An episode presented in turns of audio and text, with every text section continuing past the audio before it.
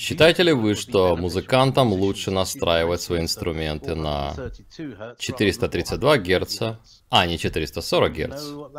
Вы знаете, о чем речь? Знаю, да. Я думаю, что это была бы отличная идея. Кстати, большая часть музыки была такой до 1930-х годов. И нацисты были первыми, кто изменил ноты и гармонику в индустрии звукозаписи. И, похоже, Голливуду это очень понравилось. У меня записаны частоты в герцах, и что каждая из них означает. Исцеляющие частоты. 174 герца. Это для облегчения боли. 285 герц для заживления тканей. 396 Гц для высвобождения страха и вины. 417 Гц для ускорения физических и духовных перемен. 43 Гц – это чудодейственный тон природы. 528 Гц восстанавливает ДНК. 639 Гц исцеляет отношения. 741 Гц пробуждает интуицию. 852 Гц привлекает вашу духовную семью и вашу духовную группу. 963 Гц подключает вас к свету и духу всего, что есть. Так что да, Нэнси и Джозеф, я бы сказал, что да. Я знаю, что многие музыканты уже пользуются этими частотами. Я знаю, что много из этнической музыки, независимо этнической музыки, также содержит их, а также джаз.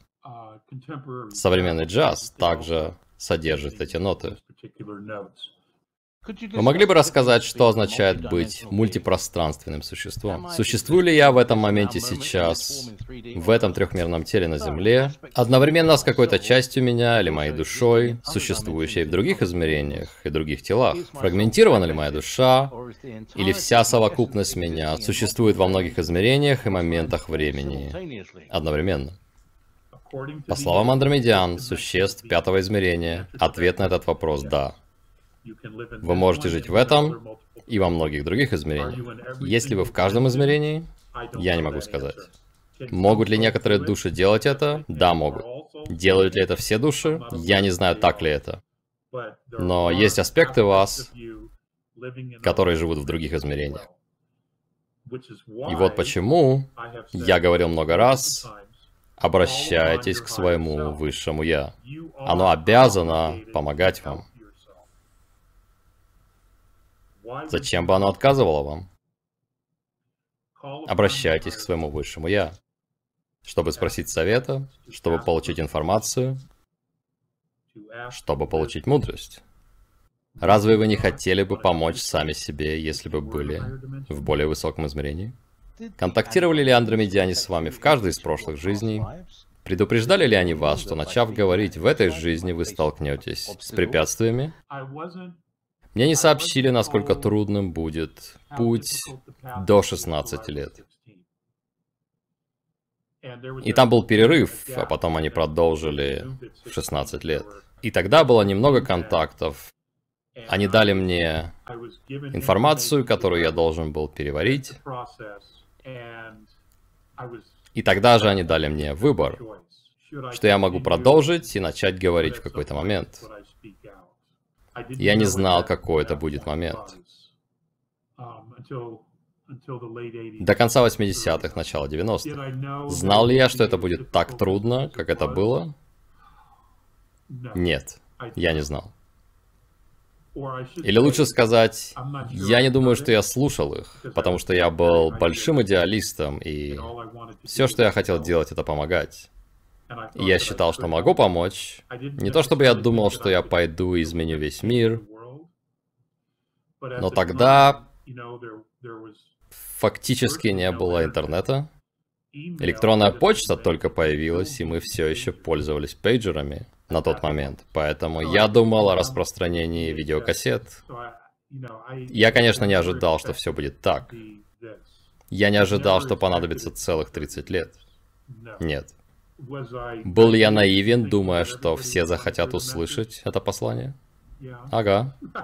Я был наивен.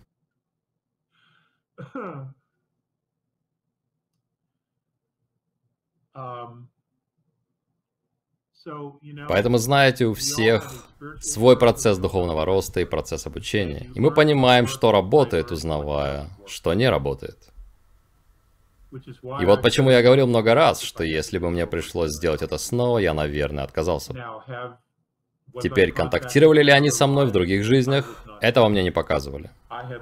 Мне показали некоторые жизни, и жизни, которые мне показали, были показаны конкретно, чтобы дать мне силу в этой жизни, показывая мне, кем я был в прошлом.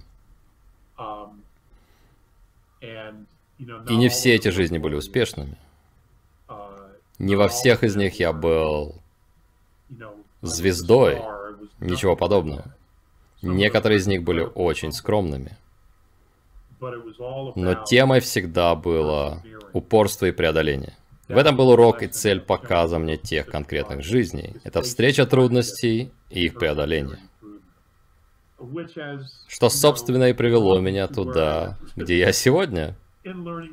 Научиться упорству, научиться встречать вызовы и преодолевать их. И смотреть на свои ошибки и стараться проработать их. Пройти их и извлечь из них уроки. То есть в этом весь смысл, это и есть духовный путь. То есть ты облажался, извлек урок, в какой-то момент ты перестаешь делать те же ошибки, и ты можешь поделиться мудростью из того, чему ты научился на своих ошибках. Я был много кем. Я был целителем, я был воином, я был политиком, я был идиотом, я был кретином. Кажется, я перепробовал все. В чем разница между гуманоидом и клоном? Нужно ли гуманоидам постоянное обслуживание, как клонам? Как различить эти два типа? Вопрос от Молли Эмерсон. В моем понимании гуманоиды это по сути роботы. А клон это клон человеческого существа со всеми физическими атрибутами за исключением мозга где вместо мозга выращивается органический микропроцессор. И так они скачивают туда воспоминания.